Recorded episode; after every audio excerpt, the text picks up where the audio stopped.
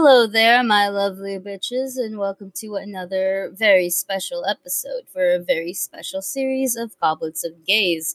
Yes, I'm not Aubrey. I swear to God, if you haven't noticed by now, that's just on you. Um, I'm Aki. My pronouns are she, her, and uh, for about two more sessions, I'll be your lovely GM as we embark on a mini series called To Hunt the Moon, set in my own homebrew world called Chambala, which is heavily inspired by several AAPI mythology, regions, and landscapes, written by a BIMPOC for a BIMPOC to explore a non-Western slash European centric world, and thus majority of this is rooted deeply away from said familiarities. Joining me today, we have our lovely players. So let's go down in order with Alyssa first. Hi, I'm Alyssa. My pronouns are they, them, and I will be playing as the uh, barbarian who is an orc and a champion of Verendis and ultimate wife guy to Clem, uh, pronouns she, her. Aubrey. Oh, yes. Uh, hi, I am Aubrey, and I play Hyra, our local uh, druid uh, barbarian, very tall, angry elf lady with chicken companion. We both use she, her. Hello, my name is Ferris. I use she, her pronouns, and I will be playing Cleo, the Oread Oracle, who loved her wife way more than as could ever possibly love Clem. I'm sorry, it's just I am the ultimate one who loves my wife. Cleo also. Hello, uh, I am Dusty. I use he, they pronouns, and I'll be playing Patrice, uh, flesh warp Ganzi, uh, monk that walks around like, you can't fuck with me. Um, they're they're not a wife guy at all. Are they a wife wife? They're well, they can be. It can be, but not yet. Not yet. Hello, I'm Sparlock. I use he, him pronouns, and I'm playing Hoshi, our archaeologist bard shamisen player that apparently occasionally uh branches out to weird ass death metal with like art installation stuff now. Um who uses she her pronouns. And hello, I am Tick. I use he, she, they pronouns. I'm playing Clem, also known as the fruit that shoots. That's all you need to know. I hate it. Ooh, awesome, awesome. You can find maj- the majority of us on our sister podcast, Anima Magiri, at Anima Magiri, which the whole first season has aired. We will p- return hopefully soon with a new Power by the Apocalypse system we're working on as a group. Um, you can also find Aubrey, Dusty, and I on Bring Your Own Mech at Own Mech, which is a spaced Western Lancer podcast. And uh, lastly, at least from me, this star-studded class, class, haha, no, Class. cast, cast, haha, will be partnering with Smunchy Games' Pathfinder 2e Kickstarter, Naltooth, Candle Q, as we will be demoing a one shot GM'd by Aubrey. We will be demoing all their homebrew ancestries and heritages in their lovely setting, and for more information, you should check out their Twitter at Smunchy Games. So, do we have any more announcements from you guys? I can't Um, think of anything, but I think it depends when this airs, but you may be actually hearing the first episodes of Well Seasoned Stories by the time this is out. Um, which is definitely going to be a very vampire thing, because it's going to be releasing on uh, BIPOC Vamp Weekend. So look out for that. It's going to be at Season Stories on Twitter, um, and includes Aki and Alyssa and I and a lot of other cool people. Oh my god, and that one is that one we're starting also on my birthday. Look at that. I got two Yeah. fucking podcasts that are Yeah. birthday twins with me. Look at that Okay. Um, are we all good on announcements? Yes, I believe so. Awesome. No questions today, children. No more questions at all. Just a story, a small poem, a sonnet I have prepared for you. Have you ever heard of the Dog Queen of Dogtown? A nomad, a wanderer, born from the waste. Only ten years of age when she brought the bandit king down. Violence and war are all that she tastes. By twelve her kingdom made, and she lived in a castle. By thirteen her legions spread, leaving all her enemies dead. Age fourteen the land is hers, no owner, no vassal. Age 15, Mara's eye gorged. Her dogs are now fed. A decade gone by, but her dogs, they still howl to all those weary travelers. Enter her lands if you dare. For the dog queen of Dogtown sees humans most foul. To all those weary travelers, I caution you to beware.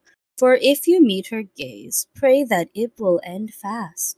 The might of her dog's bite will surely be your last. So now we're going to start off. Essentially, we are back on the trains once again. For those of you who weren't with us in session one due to gay things and work, uh, the train is rather large, and uh, the best way to put it is that it is a double decker train. So it's like a train stacked on top of another train.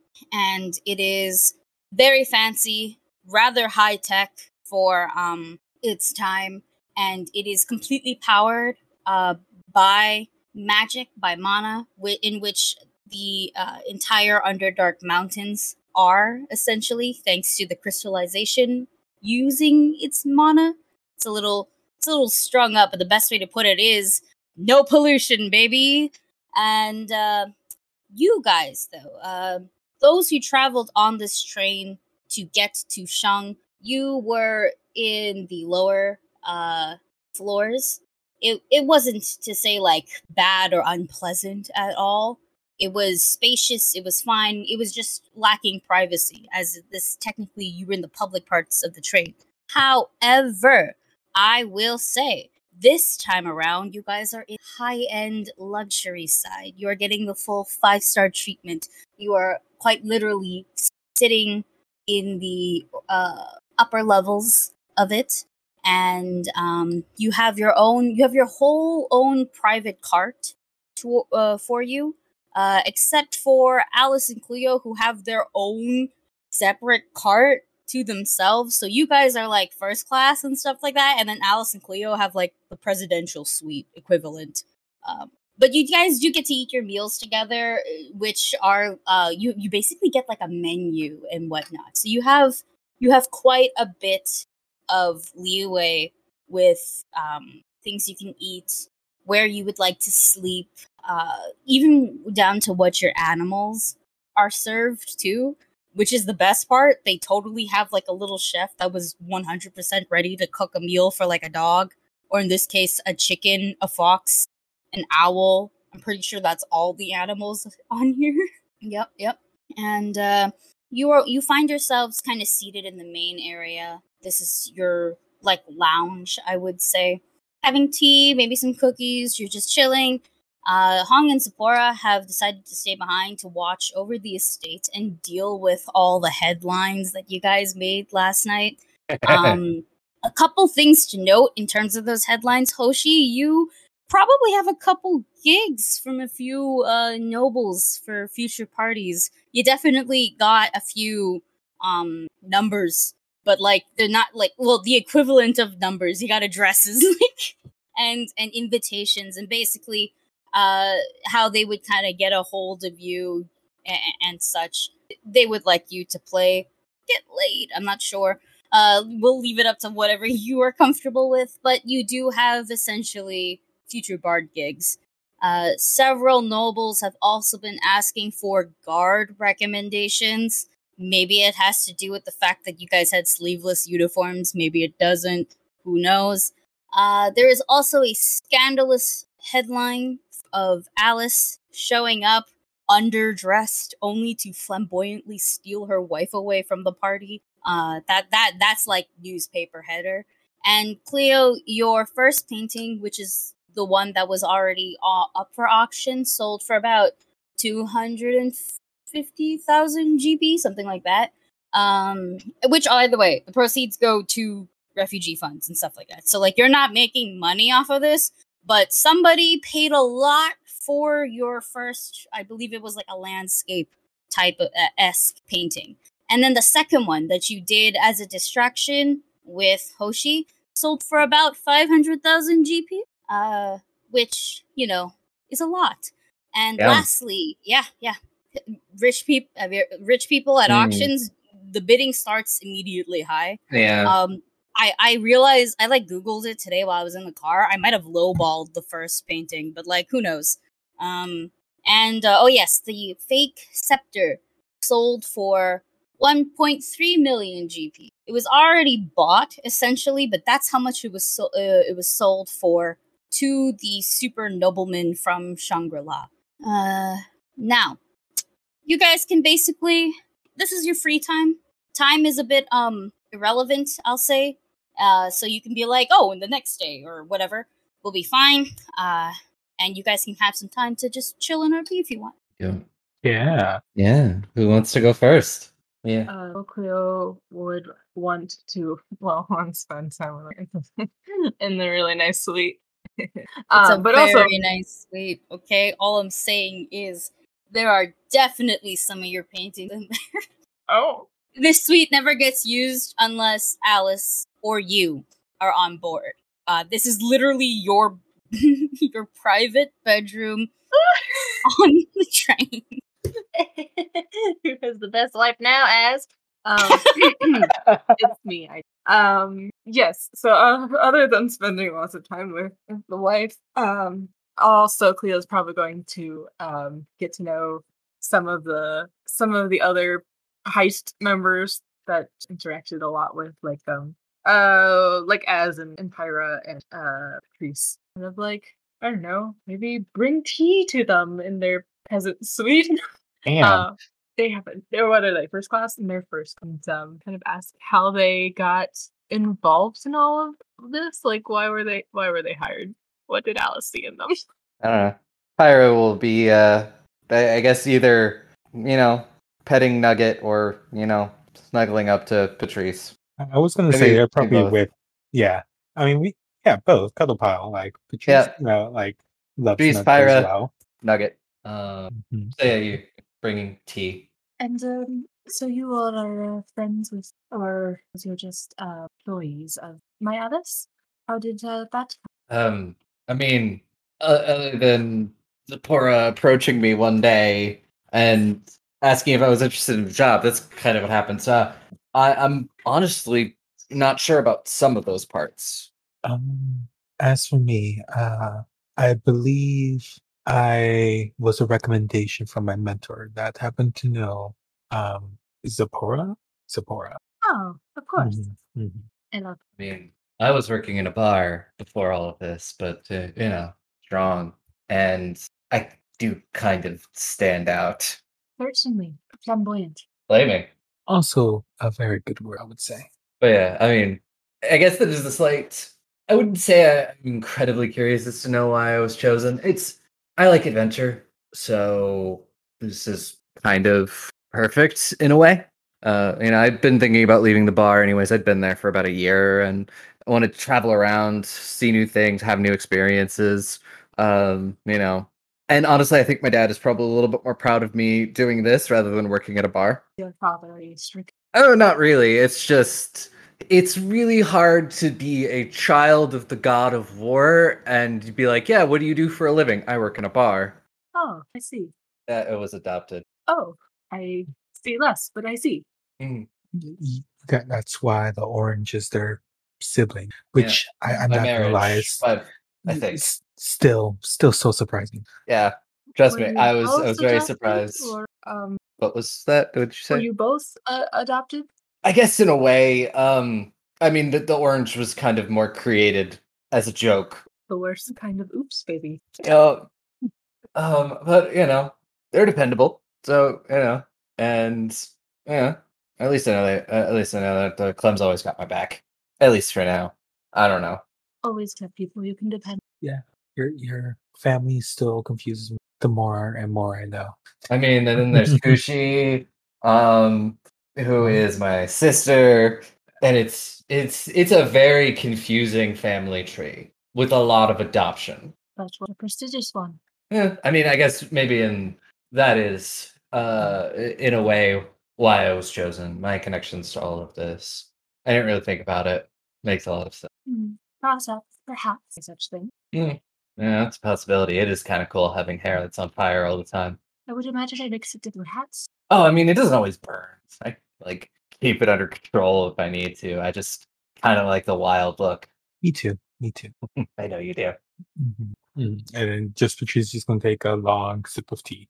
I'm glad to this Yeah, you to your yeah, yeah. I hope, uh, hope, every, I hope you're all comfortable in whatever we, we're going to do. Meet the Dog Queen. Um, Mm, that's right. I keep forgetting about that as well. Very forgetful days. uh, I mean, I think it's mostly because you're distracted, but uh, I mean that's always a bad thing. Mm, yes. How, how does, if, if you don't mind me um, prodding a little bit, how do how do you and Alice know the Dog Queen? What a great question, DM. I mean, other than the fact that Uh, Alice seems to know absolutely everyone. Yeah. Well, uh, as as you ask this, Alice just so happens to stroll on by there by no no design whatsoever. You know, just just missing wife Just hours, I guess. Happenstance, yes. happens 100%. You know, get up, stretch the legs, you know, sitting in a train all day. These, Mhm. these rides get a little tedious sometimes. You just need to walk, especially since you'll be here for quite quite a while. Um, and she uh, will walk on by, take a seat by her wife, and if the seat is not free, she will literally just go, you know, like and stare at whoever is sitting right beside her wife, like They, they've been. They must have been privy to the weirdest conversation if they they. Mhm, mhm. And um, then she'll sit by Leo, look at you all, and say, uh, "Did someone mention what was it, Dog Queen?" Oh, well, just glad to happen to see you. I, uh, I was just asking your lovely wife, how, how do y'all happen to know? Oh, uh, well, it's it's it's, it's surprisingly simple. She just called Zipporah, and Zipporah called me. it's, it's it's a pretty straight shot. Uh, t- to be fair, I trust Cora quite a bit when it comes to picking people. She's pretty good, uh, very good judge of character, and uh, well, she's been around a while, so she knows talent when she sees it.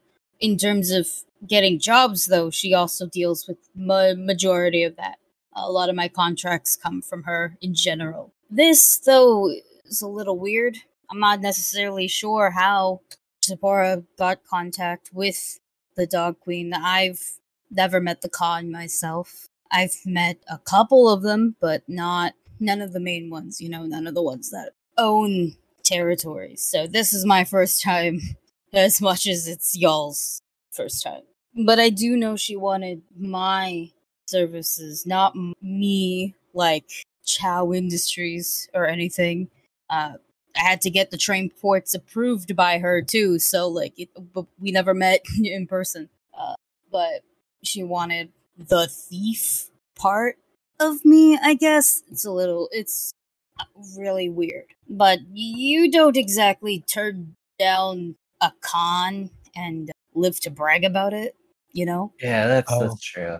Oh, I, I know. Yes. I'm just, was very surprised someone as illustrious as yourself, uh, was contacted. So, Uh, well, if we're well, one thanks. Uh, two, if we're being, if we are going for bragging points, I have met the the monarch of Eastern Chengdu. Lovely person. So much glitter. You you are correct. Yes, it's uh it's kind of the thing right now. In fact, and then uh Patrice's just gonna pull out the lip gloss and like opens up and it just happens to be glittery this time. It's like you know you gotta stay. I Yeah, it gets Yep. everywhere. It it it it does it does uh but i mean if it's your thing it's your thing i i'm not gonna doubt one fashion sense you know Oh man, like someone put up like like, like these things called like glitter bombs. Someone put one of- like detonated one of those in like the bar one time, and like Oh. I was cleaning glitter out of like the glasses for like a week and a half. I really wanted to hurt that person. You know the chemical buildup of like glitter apparently is like prestidigitation proof i had to find It that out the hard way It I bought- is. I bought I bought Cleo here some paints once. I don't know, they put glitter in it. The best way to put it is that like it got everywhere, right?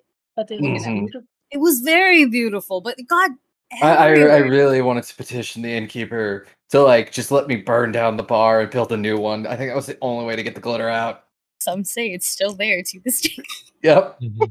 Gets glitter. Ooh. But I'm no longer at that bar, so I no longer have to think about that glitter. Ah, the real reason you left. Yeah. it was it wasn't for adventure, it was like, no, because this goddamn glitter is still driving me up the walls. And I'm not. I don't take offense to that at all. I probably. Just reach out, flick a little glitter off your cheek. Oh, how did I get there? but it was He was actually probably whole from, time. no, it was actually probably from the lip gloss. Yeah, but she's just like it's just like like giggling, but like giggling away with their eyes and like just Mhm. sipping tea again. Is there anything else anyone else would like to just to keep this thing going? Um, I think in the meantime, uh, with all of those contact details, um, I think Hoshi would have gotten like a couple of commissions that she's legitimately working on.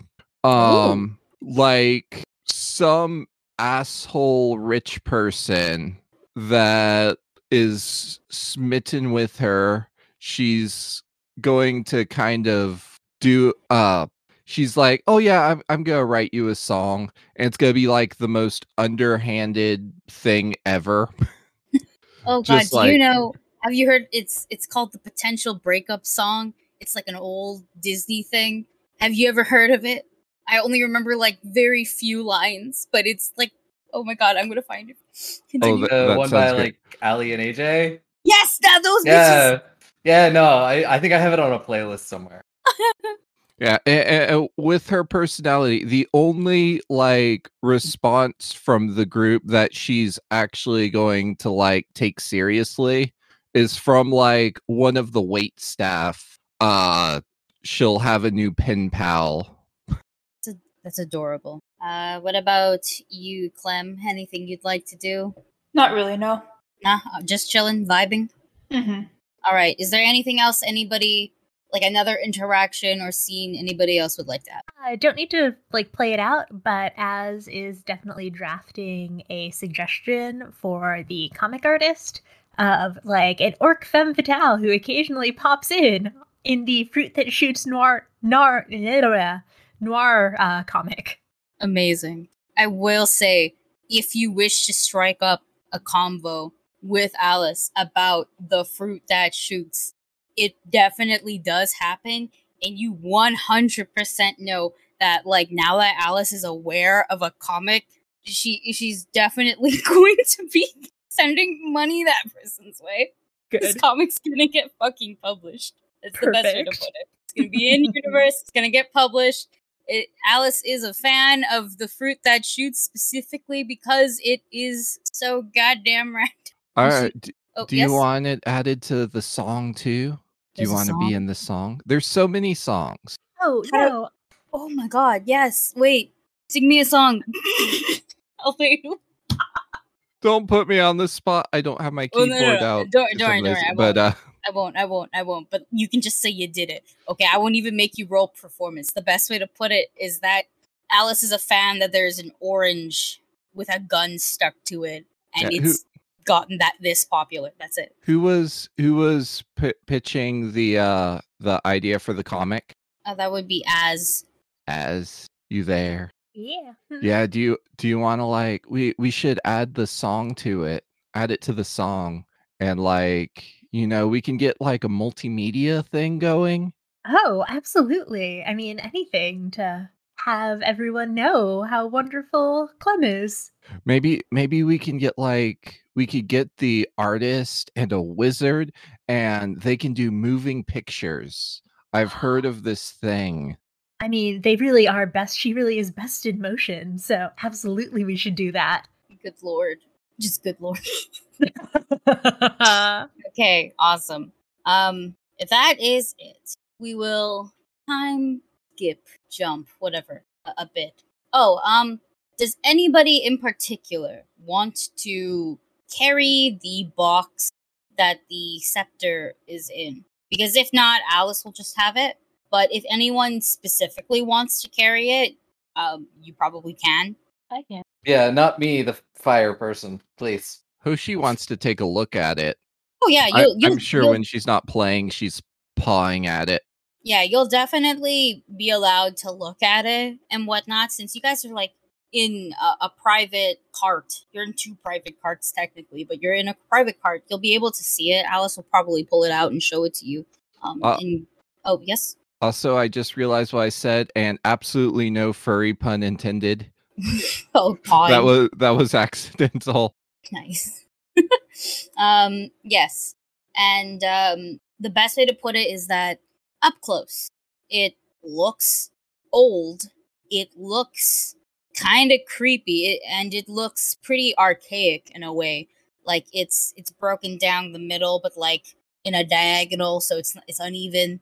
It the the way the jaguar skull is stuck onto the the spear at all is weird. Like it's sort of jammed in there, and then somebody like took rope or something, and then just wrapped it around and went, "It's gonna work," and and it's been like that for for God several years. It looks old. It looks fragile in a way, but like it looks like if you were to pick it up, you'd have to hold it in both hands and cradle it like a baby. But you're pretty sure it's a lot sturdier than Is it magical in nature? uh, you could make an arcana check, or if you have like detect magic or read aura, you can use that. I think I have both. Whatever you want, then. Like you can even do a combo of it if you. Yeah, let me pull up my spell list. You technically do have a lot of time if you just wish to simply take the time to study it, do whatever you want, throw all the spells that isn't like I don't know fireball at it. Why not throw fireballs at it? That sounds like a way to. Oh wait, You're- wrong character. You're in a yeah one Do wrong not. character. Two, you're in a very close. It's I mean you have space, but it's still a closed combat inside a closed compact inside a closed compact. You know, it's you're not exactly in an area where you can just open the windows and let this this smoke air out. Okay, no smoking. Yeah, we. I have both read aura and detect magic, and I would also probably do an arcana check as well, Mhm. um, to find out as much as I can. Okay, yeah, sure. If you want to roll that arcana, you can. If you rather just like take 10 minutes to an hour to just really figure it out too, that's also fine with me. Just let me know what you would like to do. Yeah, I'll I'll, I'll take time. We got we got a Mhm. couple days. Yeah, you do, like couple. So it's it's fine. Uh and the best way to put it is that yes, this is magical in nature, but the magic you're you're able to kind of zero in where it's from and it's 100% in the crystal that is kind of shoved or wedged in inside the jaw of the jaguar skull. It's not a jaguar actually, it's a leopard skull, my bad. But i- inside said skull and it's it's it's being held in place. And that is where all the magic is stored. Or what you think really is magic. Magic is the only way to describe it. It feels off though. Eh, When you look at a different magical item, uh like for example, you'd probably be able to detect like your party members with magical items. Alice definitely has a couple magical items and whatnot. That that is a very like, yep, it's arcane, you know, type of vibes. This one, this one feels different. And I'm gonna allow you to have um or I'll let you roll religion and you can get like a give yourself like a plus two, I would say, to that roll. Just because you're taking your time, so you would have time or or rather you would have the time to to put more energy into figuring this out. Can I give her guidance? Still, oh, if you want to like if you're if, if hoshi is not secretly doing this uh, i guess you could yeah oh, oh no, there's gonna be much like overly talking about like history and just nerding out over it. I'm sure. yeah Yeah, like, I think if Cleo it's- would be joining in on the nerding out here. yeah yeah yeah like if this were like let's say in the middle of the table in the middle of the room kind of vibe and and people can just walk in and out of this conversation yeah go for it you can use guidance you can Uh, tap Have a plus one. Only like a 16 though. The, the plus one makes it 17. That's with the plus one. Oh, never mind. oh Oh dear. Well, the best way to put it is that you know that there's something else to this magic. Uh oh, you have read aura, right? yes, yes. So I So do get so the you would- school. Yes, the school of magic to the best of your abilities would be necromancy. Uh, and just based off of your religion roll and the fact that you probably can infer, this is called the Scepter of Sitara. So necromancy makes sense in a way since she's the goddess of death. She's she is the goddess of like the moon and and hunting and all these other several other things. But death is in her is within her domain, and she kind of just walks around going, "Yes, I'm the death god." So of course the magic As a death god would. Yeah, like the necromancy doesn't feel out of place. The type of the vibe, the general vibe of the magic. So school aside, that feels out of place. It feels rather compact, and you're not necessarily sure why. It's almost as everything else is for decoration. Well, that would make sense. I mean, it, it does seem it, it's. I mean, it's a great artifact, but it's kind of half-assed. I I usually expect uh, more of that period of magic artisan. Oh yes, because because of your archaeological background, you you will know that this is quite a few hundreds of years old. I will say. Um, I'm pretty sure that it was it was advertised as like a few years old or straight up ancient. And the best way to put it is that it's not that old, but it's not like it's a spring chicken either. You know. Of course, it's not. It's a jaguar. Can't you tell from just looking at it? Yeah. yeah. It's a cat person. Um anything else? We all good with everybody? Yeah, there's no, nothing else. Okay, okay, okay. And Cleo wanted to carry the scepter. Yeah. Oh, awesome. So you're carrying it in a little it's a little briefcase. It's gonna look like you're carrying an instrument around or or like a small suit of luggage, honestly. But yeah. That work? hmm hmm And so after a couple days, you all finally arrive. And for the record, it has been a dark journey. Like outside, it is dark. When your animal, you will notice like your animals get very uncomfortable, uh, and so they they will rush to your side or even huddled close together. It's the one time you know Moof Moof is not trying to eat Nugget. Uh, it's they they there are certain spots uh, and while the train is unnaturally dark outside as you are traveling through the Underdark Mountains, your animals will fear something, is the best way to put it. And then they'll be fine. And then they'll feel fear again. And then they'll be fine. Uh, and so when you finally reach uh, to where the, the, the side of the mountain is essentially, or a part of the side of the mountain to where the train ports to western Shangdu are, you feel refreshed. It's going that long without any natural light or light at yeah, no natural light is uh it's surprisingly a rather big toll on you. You may not have noticed it, you may have. Whether that is, we'll leave it up to you as pers- personal preference. But what you do see, or rather what you are greeted with immediately, are overgrown vines and leaves, just an impossible amount of green. The train port itself, as you kind of leave and take a good deep breath of fresh air, and the air out here is quite it's quite fresh, honestly. Maybe it maybe it just rained, or maybe it's simply the moisture.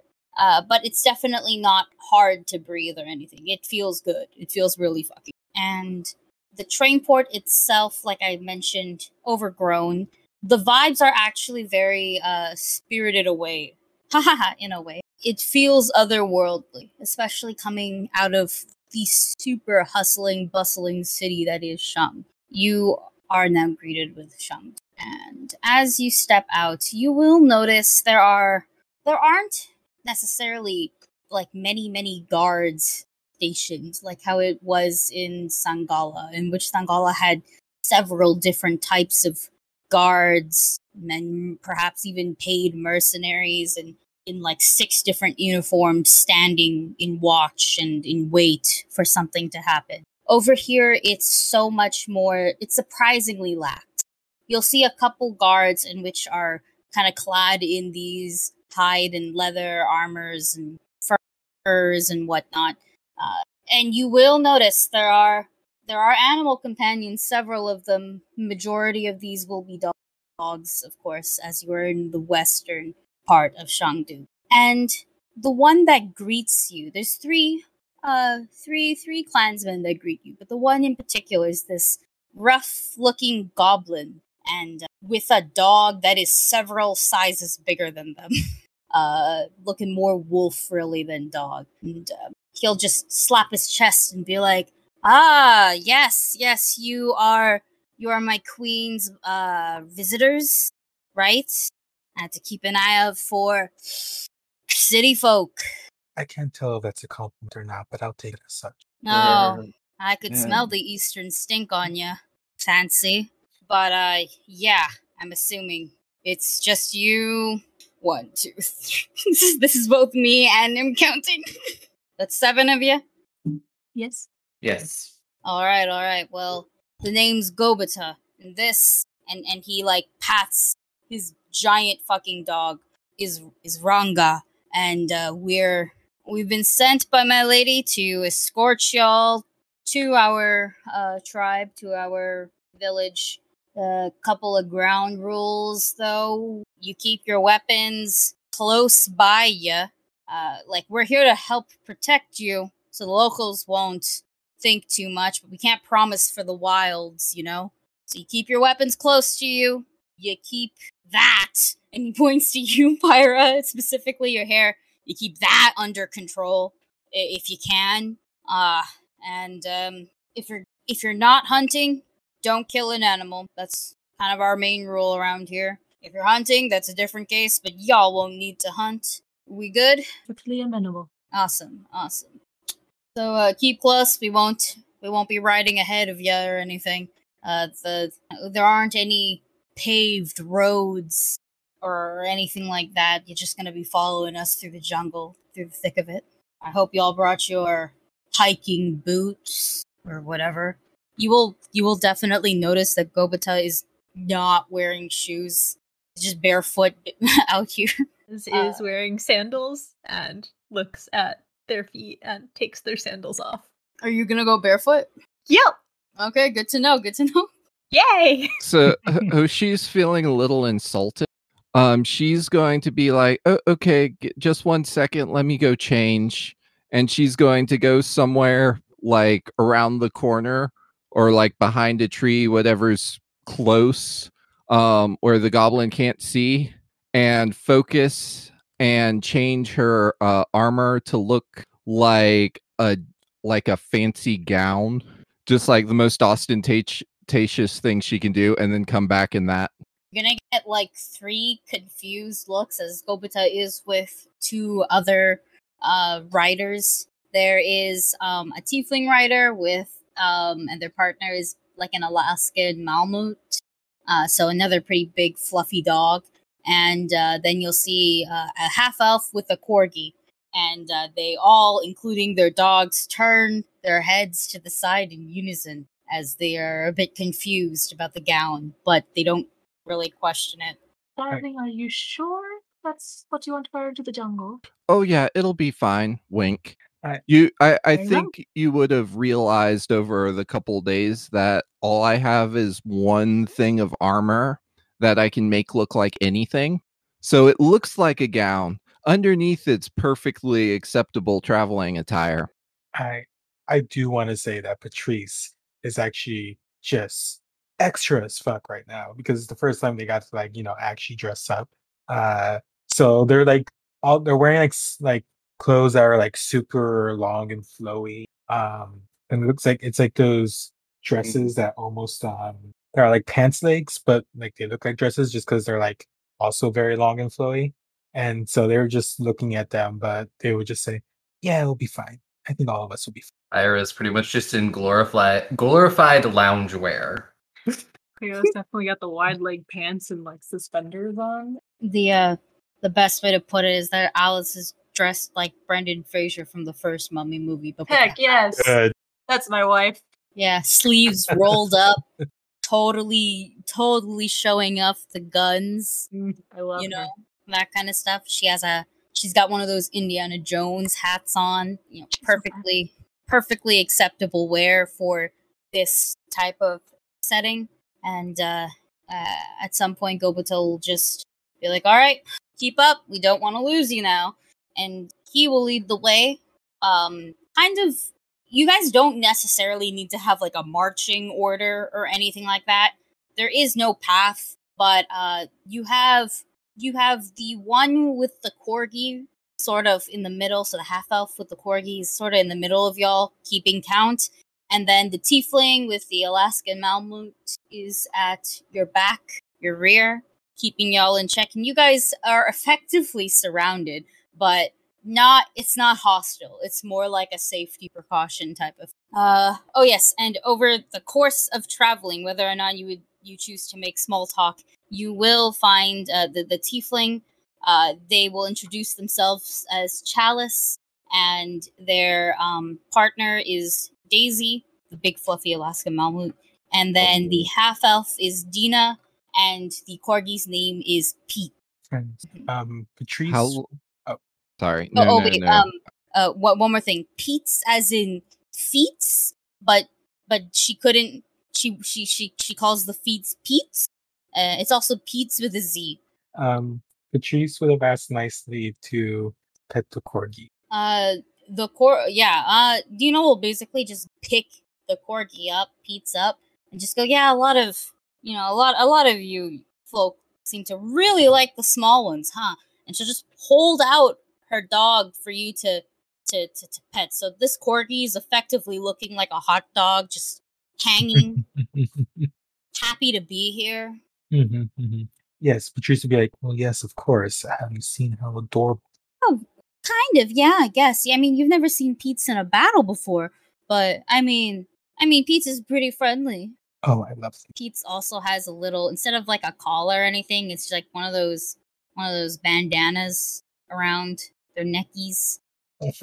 Yeah. Pete's just have Pete's also has um the equivalent of little armor on for the record. So you know Pete's is here. Pete's means fucking business. All the dogs have armor on it, though um the bigger ones so Gobita's uh, wolf dog and uh, Daisy, the Alaskan Malamute, they both have um what appears to be like saddles. They are they are they are like definitely mounted dogs. Uh, you can only imagine what the fuck Pete's is. I love it. A friend. uh, anything y'all want, would like to do? Or are you good? I want to hold my wife's hand while you walk and stop them. Abs- absolutely. First and foremost, Daisy is the equivalent of like a kid in kindergarten or something when the teacher asks for help to move the chairs, and then one kid has like six of them on to show that they're like a big, strong kid. Th- This is Alice with the fucking suitcases with the luggage that you might have brought. It's not much luggage, but this is Alice totally carrying all of it, plus her adventuring gear, plus Cleo's adventuring gear. Oh no, baby! I can carry my own stuff.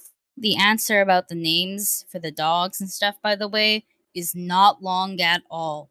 I have a list of names for specific dogs because I am compensating for something. So so Pete's was like, yes, gotta take. Um but yes, you can definitely hold your wife's hand. Uh, in fact, Alice will be the the first one to kind of ask some questions. So It's a lot of general questions like how's how's um the terrain in general? How is the village doing at all? Uh where to go next? Is there any customs they need to know beforehand? For for for for for Patrice, you would straight up know that uh, like the clans of Shangdu are pretty um I wouldn't say hostile, but because they're the, the kingdom of Shangdu has been so traditionally rooted in its um beliefs and in its current systems when they meet outsiders and new people it's sort of like you are expected to adjust to them which isn't a bad thing per se especially when you realize that they have some of the best balances between uh spiritualism and traditions and and even modernism. It's it's a good mix. It's just uh where you're from which is the eastern side. Y'all took it up a notch. Y'all went Mhm, "We mhm. change everything but like it's not really changed. Hence how you live inside trees and stuff like that. The trees are alive and well. They are not dead they are still housing spirits and whatnot and they are still doing the jobs that all trees have in terms of providing oxygen It's just you turn them into shelter, uh, livable, and it's it's a very codependent, coexisting type of thing. A, a symbiotic relationship. There you go. Yeah, yeah. I, I, I do want to say by the way, just because Patrice has uh something to prove, uh, I want them to be like also ahead of the group, but also just like moving around as swiftly and definitely as anyone else, if not more, just to like like be a show off to these new people. I think they can't travel well while dressed nicely. Oh yeah, no, you probably have no no trouble at all moving in this terrain, which I will say impresses some of the clansmen just because there is stigma. There is definitely stigma based on where you're from and Mhm. they can tell where you are from. So you have Mhm. impressed some straight out. You definitely have not impressed like like Gobita, who's like, please, I'm half your height and I can do this like way faster. so like it's Mhm, mhm. it's it's you know it's it's it's there but it's not and and they are from the dog clan so they if you think you have something to prove they have to continuously prove if that makes sense Mhm, mhm. uh if everybody would like to make a perception check uh go for it. This is completely optional. Uh and while this is happening alice will uh or rather gobita will speak up and say i will say though there uh it's been a little rough these past few weeks. There's been um and well we don't want to freak you guys out or anything but uh we we have been having attacks from the unborn. We are right beside the underdark mountains so it does make sense you know we're pretty sure they're coming from somewhere i mean but uh it's been very small nowhere near the village uh so y'all will be safe or as safe as can be uh, it's mostly just the open roads and anywhere near the mountain. So we've got that those areas rather secure. But I thought I'd let you know since you know. Out of character and possibly in character, depending on your answer. Uh, who are the unborn again? You can say this uh, uh regardless. Uh, I think everybody would actually know a little bit about them. Uh, in terms, uh, I'll get to your perceptions after this. Then, uh, so the unborn are essentially a true universal threat. They are the creations of mortals, so people like all of you who essentially want to ascend to godhood, but go about it in very, very wrong ways. And so they get overwhelmed and their bodies mutate and they become these creatures. They are sentient. They are, they, they can be smart or uh, intelligent, which would be very dangerous. Uh, but for the most part, they are essentially, please think sort of like zombie slimes of, eh, of just single-minded ambitions. Some people will, well, not some people, they're not people. Some unborn will straight up want to eat and only eat. Others want everything. You know, it's it's it's uh, they can have different ambitions, and majority of the time, it's quite single-minded.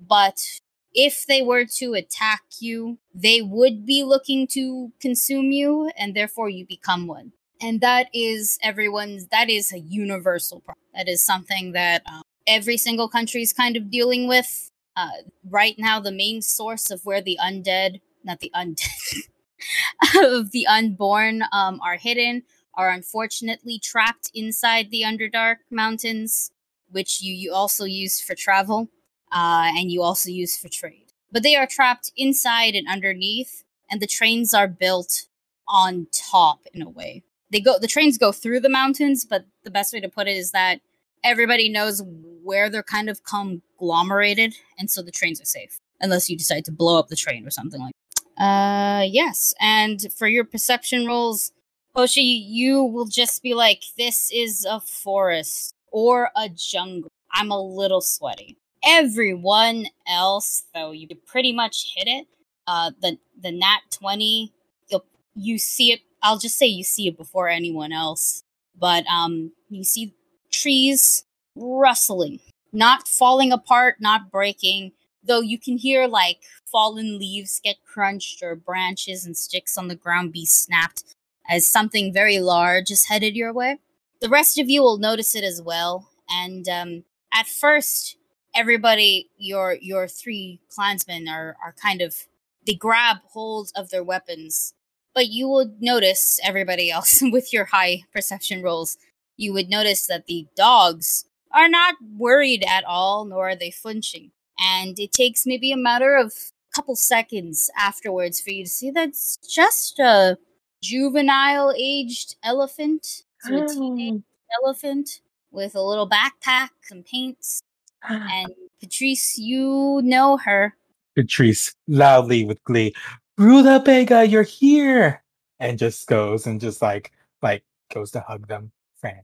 Rutabaga will will hug you back with her trunk, um, give you a nice squeeze, and um, you will notice the the the, the three clansmen. They put their weapons back immediately, like they never drawn it, and they simply give a very law, large and respectful bow towards the elephant, and Rutabaga expectantly gives them a knowing look, and they are able to move, stand up straight again. uh, Patrice would look at them just like, oh yes, um, this is my kind friend Vega. Um, Oh, this is yes, yes, dear, yes. These, this I, I spoke to you about them, but you haven't get to meet them. Yes, yeah. I, I I don't know how I never connected that they were an elephant. you know, I probably never actually said elephant. I I'm thinking on it. I don't think you ever did. Yes, they are an elephant, and they are. Um, and then Patrice is gonna be like, oh. Oh no, Rutabaga, I'm sorry, I don't have any peaches right now. He's gonna look at everyone else. Does anyone have any peaches? No, so the answer is no.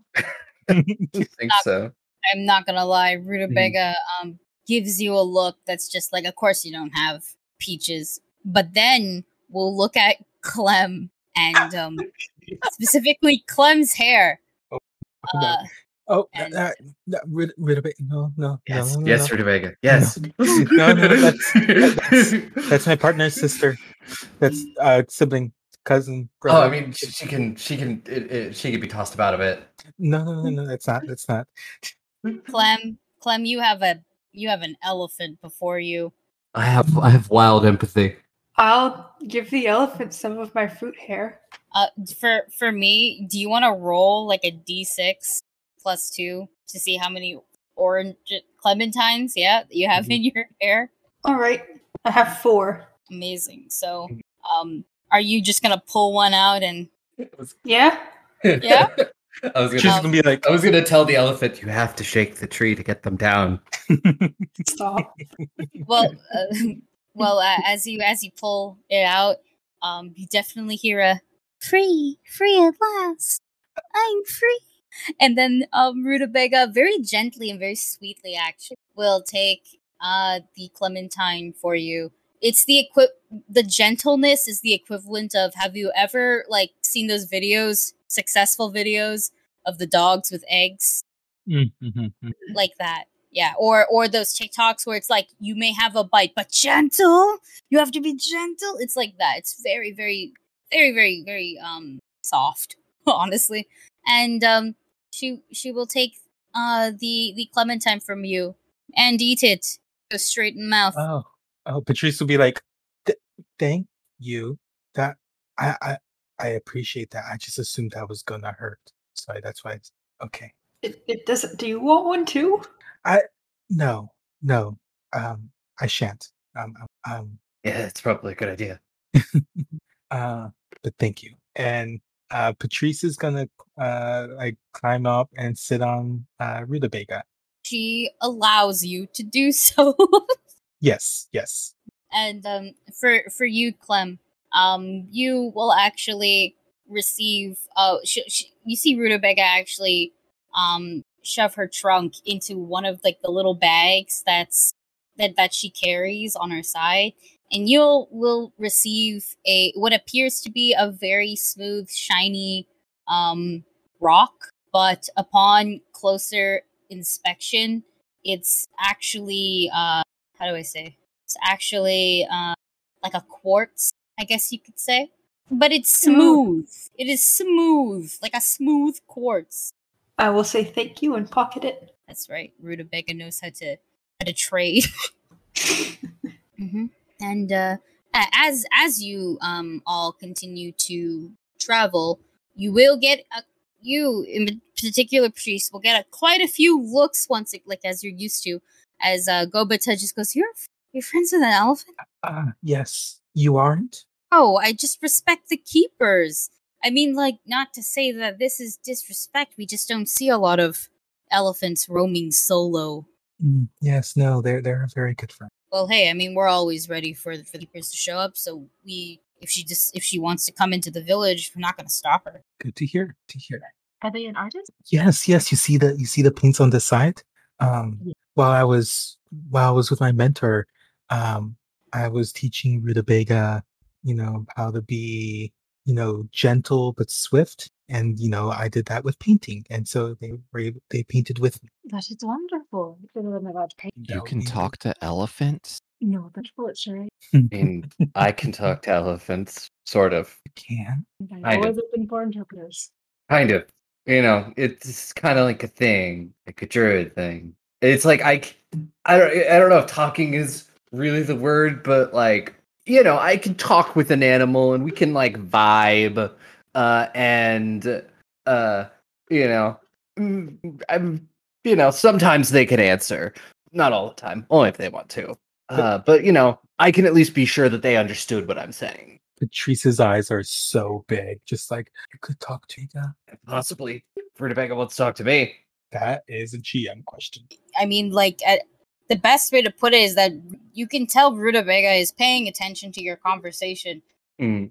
So what? But what I am trying to understand is, are you trying to use a spell, or is this a feat Uh, that I you have, have- that you auto know I how to talk? I have wild empathy. That's why I said that like um I have a connection with creatures of the natural world that allows me to communicate with them on a rudimentary level. Okay, I didn't um, know what wild empathy did. I was like, amazing. I did. Yeah, uh, I can kind of talk with them. I can uh, and if I meet a creature in a wild, it will at least let me make my case before uh before trying to attack me. Oh, okay. uh, so so she can't really like she can't talk converse back the way that I'm conversing back. Mhm. Right. Eh, uh, I can, I, I, you know, I can have a conversation, but it's not going to be in depth. It's gonna be rudimentary. Like I, I feel like it's probably more of like feelings and stuff. Like yeah, that, like, that's what I'm trying. Yeah, like uh, Hmm. it's not like speak animals where she will speak, speak back animal. to you in, in in essentially common. Um, Hmm. but It's Yeah, like if you would- talking to a Pokemon. yeah, that's Yeah. that's basically what it is. If you want to, excuse me, you can. You can Mm. tell she's honestly in in general, everyone can tell that she's she's intelligent. She is Mm. paying attention to this conversation. Uh, y'all just witnessed her trade essentially for a clementine, so she's aware. Yeah. Well, I'll talk to her about painting, even if she can't necessarily talk back the normal way. I will still try to infer her emotions as we discuss painting. For Yeah. you, Ferris, if you would like to roll a nature or performance, I would allow, or survival. And as for you, Aubrey, if you wish to Hmm. have some sort of a conversation, like y- you kind of have to be the one to start the conversation. I, I, I, I didn't really need to like role play it out or anything, but you know, I, I, will, I will converse and like get the vibes. Uh, Uh, what, but like, what, like, what are you conversing about? What's the topic? We don't need to role play this Yeah. out. It's just I was like, I was suddenly just like, what is the topic? I, I, I don't know. It's probably if like I, I would probably ask Patrice if there was anything they wanted to know before, because Pyra was just like, yeah, no, I just kind of talk to animals sometimes. It's just a thing. Uh, but if there was a thing that Patrice really wanted to know, uh, you know, maybe talk it out with Rutabaga. Um, Patrice would ask, "Is like, could you could you ask them if they like anything else besides peaches?" Sure. Yeah, I will definitely ask them uh, preferences. Talk to them about food. It'll probably start with food preferences and then just food in general. Uh, well, based on your wild empathy, you will know Mhm. that um, peaches are a favorite, uh, and and just kind of their general thing. But they really like fruits in general. So, like, as she kind of tries to converse with you, uh, and yes, you mostly get like feelings and stuff. She's also Mm. straight up gesturing to like to gesture to Clem, who is Mm. all orange. essentially, yeah. or clementines. And uh, if there's like wild berries, you see her gesture to that um, as well. And you you you will get the vibe that she very much likes sweet things as well. Uh, and uh, when you start talking about food in general, though, um, that's when she gets um, she's curious because it's sort of like okay, but what is that? And then you try to describe the dish in general. When it comes to meat dishes, I mean, she doesn't eat meat, right? So describing flavors to her is is what gets her very curious uh, because she doesn't she has no exposure to those besides possibly smell um, and uh, for you cleo your roll is low but you are charading the fuck out of this. You know you're you're moving your arms. You're trying to maybe form some sort of visual with your body alone. And uh, aubrey you can pick up on this in, in general. You can tell that rutabaga is nothing if at least amused. There is just this little there is a rock woman going at it trying to talk about art. And rutabaga understands that it is about art and rutabaga is smart enough to infer that cleo really likes art. Um and, and and cleo the best way to put it is that at some point rutabaga will shift through the bag and pull out um these it it's it's sticks of like chalk colored chalk and charcoal. And you can assume that's how rutabaga likes what rutabaga likes to use the most. Just like straight up draw rutabaga may also gesture to the art on on their body and you can also assume that paint is something that they can probably use a lot uh, I will say they like bright colors. These are some very nice bright colors. You got pinks, purples, yellows, oranges, all that stuff. Crazy of color. You get a nice two. Oh fuck! I hit my mic and it it hit my titties. um, uh, you will get a a an ex like a like a like a excited toot toot from their from their trunkers. hmm And uh, un- unless there's anything else, you guys have a rather pleasant uh, and somehow impactful hike through through the thick, Mhm. thick jungle. Yeah, but uh, this does not have to be played out. I'll just Patrice just be like telling Rutabaga what happened since, just you know, just like at, at first they've been sitting like with it, like you know, normally, but then they will just like lie down on top of them while looking up and just like talking to Rutabaga for the rest of the travel. Yeah, nice and chill. Uh, you get the feel it. You get the feeling that I mean, like Rutabaga was just chilling. Honestly, the vibes are completely chill, and she she is very good at figuring out where you are, and you can only infer based on your background that elephants are magical. So Mhm, mhm, mhm. that that really is just it. Anybody from Shangdu looks at an elephant and goes full of magic, and you're not necessarily wrong. Yeah, yeah. Uh, so it's it's it's a few it's a couple hours. It's not it's a it's a pretty pretty um hefty hike, honestly. Uh, the terrain doesn't help, and if you were not wearing appropriate footwear, your feet probably quite hurt. Uh, and you don't really take any breaks, if I'm being hundred percent honest. Uh, the clansmen are quite keen on taking you to the safety of their village, and have kind of just went well this is the jungle and you had days to prepare. That's their kind of vibe, you know, very uh Mm. very they're not empathetic to your hurdy feeties. Uh, Pyra You know? probably at some point like uh wild shapes and uh you know gets up that way. That's that is fine. Mm. Uh Whatever will- whatever animal might be best in this environment. I don't know, like a goat.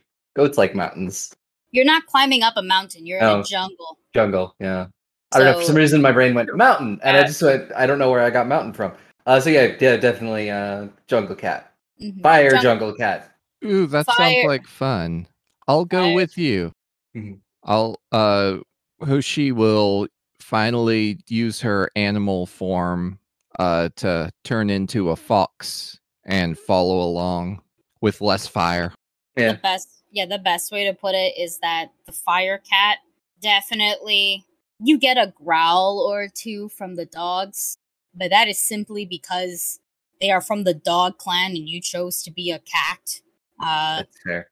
And um, I really didn't think about it, and then somebody's like, "He chose to be a cat," and she's like, "Oh, yeah, that makes sense." and uh, you Hoshi, you get no growls. You get a couple like like the dogs will definitely take notice of you, uh, but it's it's sort of like okay, they're counting you now as a fox kind of vibe. They're not mystified, you know. These dogs are also quite well trained. If you haven't noticed, they are very um. God, honestly, the well trained is the best way to put it. Mhm.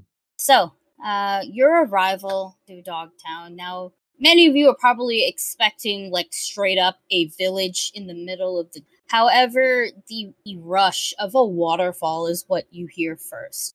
And uh, as you kind of come upon a clearing of sorts, that is where you see the village.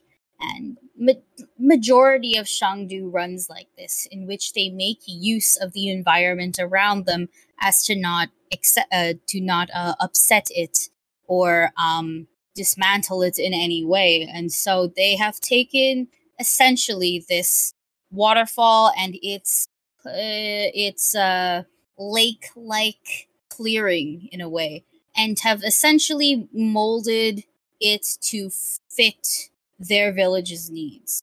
So the entirety of Dogtown is built around this hidden lake and waterfall. Uh, you probably wouldn't have run into it on your own. It's quite well out of the way, uh, as you guys had to hike th- through the jungle rather than any of the possibly cleared paved roads.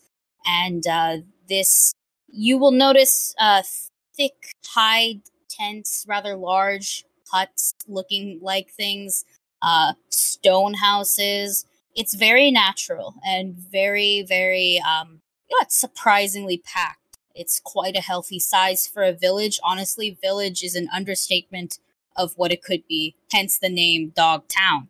You will also find the dog part very, very truthful as the ratio of hum- humanoids, mortals, whatever, to dogs is like two to one. They are, you are vastly outnumbered by dogs. In fact, it, for every person, there's at least two to three more dogs that you can see, and everybody seems to be working, um, not working, but like living in quite a nice, harmonious lifestyle. You all are led up waterfall. Essentially, you're not getting wet and traveling upwards like the Pokemon move waterfall but rather you will be walking up a stone path that kind of circles upwards to where the cliff ends of the waterfall uh, begin.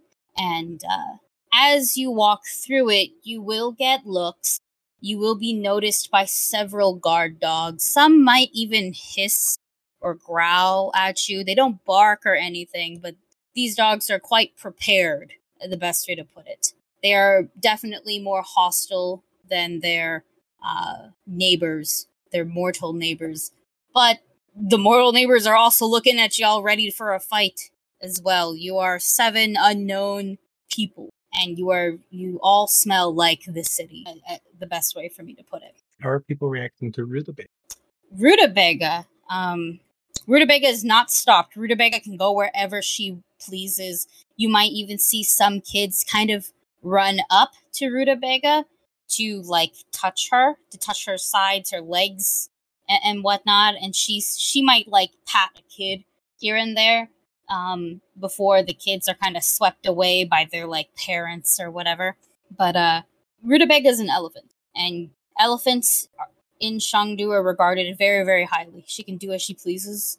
They just simply make space, make room. And Rutabaga is more so keeping with the group. She's not wandering off or anything. So She is traveling up this this uh, waterfall path with you. But the dogs are specifically targeted towards the rest of you, to Mhm. you party folk, honestly. Not Rutabaga. Rutabaga doesn't have any hostility towards her whatsoever. Yeah. So you are all brought into this small man made cave like area in the waterfall. It's sort of like the waterfall is the entrance in a way. But uh, once again, you don't have to like cross through water, so you're not getting wet. The waterfall is almost like a curtain. And um, inside this semi cave, it's not dark due to like natural light, like holes in set areas and whatnot, and of course where the waterfall is.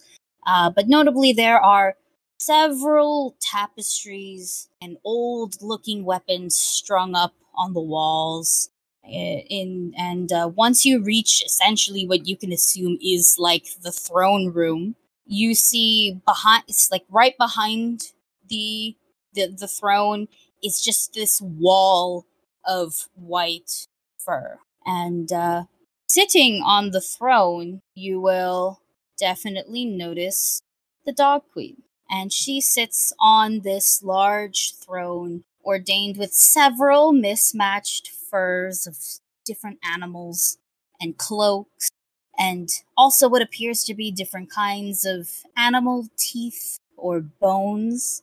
The Khan herself is quite small and feral looking. She's a half elf, and uh, her hair is black, short, and very wild and messy her body is covered in several scars, but most notably, her arms are covered in like different henna tattoos, and her fingertips are also quite henna stained.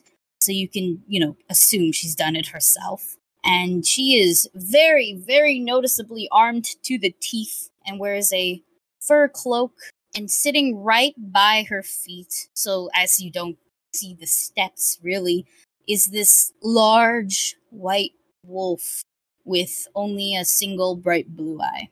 And standing beside her are two large, very intimidating women that you can also assume are her wives. If you would like to make perception checks, religion checks, or society checks, I will allow it. Society check. Mhm. The Dog Queen, however, once she kind of notices you, or rather, while she visually notices, she's noticed your presence for a while, but visually, she will look towards you, sit more comfortably uh, back in her throne, and simply wait. And it's Alice first who kind of drops to, uh, takes a knee rather, and, and offers like a bow of her head. Uh, Cleo, for you, she uh, Alice will gently kind of take your hand, so you kind of know as what to do. Uh, and seeing Alice do that, Pyra will quickly follow. I, I Patrice would definitely follow. I feel like maybe Patrice would know already, but would definitely follow suit. Yeah, Patrice, you you you know you know what it's like. You you don't have let's say courtly graces or anything, but this is a khan, and you know how khans are respected and treated. You know what I mean? Mm-hmm. Okay. Okay. What does dubious knowledge do? Uh, it gives me a piece of real knowledge and a piece of fake knowledge, but it doesn't trigger on crit fails. Oh, okay. Good to know. Uh, Clem, did you want to make any rolls? No, I'm good. Okay, okay. Uh, and that's everyone. All right. So for perception roll, perception rolls, Aubrey is yours a perception roll. Uh, yeah, minus perception. On a perception roll, you guys will simply notice that there are somewhere in the distance. It's rather masked off by um the sounds of the waterfall, but you're pretty sure you hear puppies, Puppies. and not not one or two like an army. You don't know where they are though, but you can hear them in the walls. Pyra. Pyra's like dogs. Dogs. Pyra, are you still a cat? Do you Uh, no. Uh, the the the cat would have only lasted, I think, at max like thirty minutes. Okay.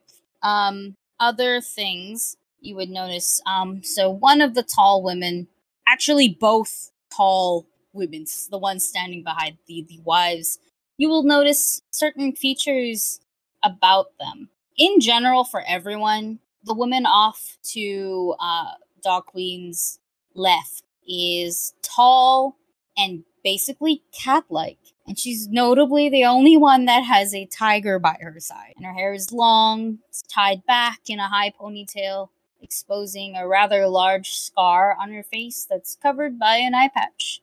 And you will also notice simple things like she's carrying a spear, and uh, there's perhaps a moon or two tattooed on her shoulder.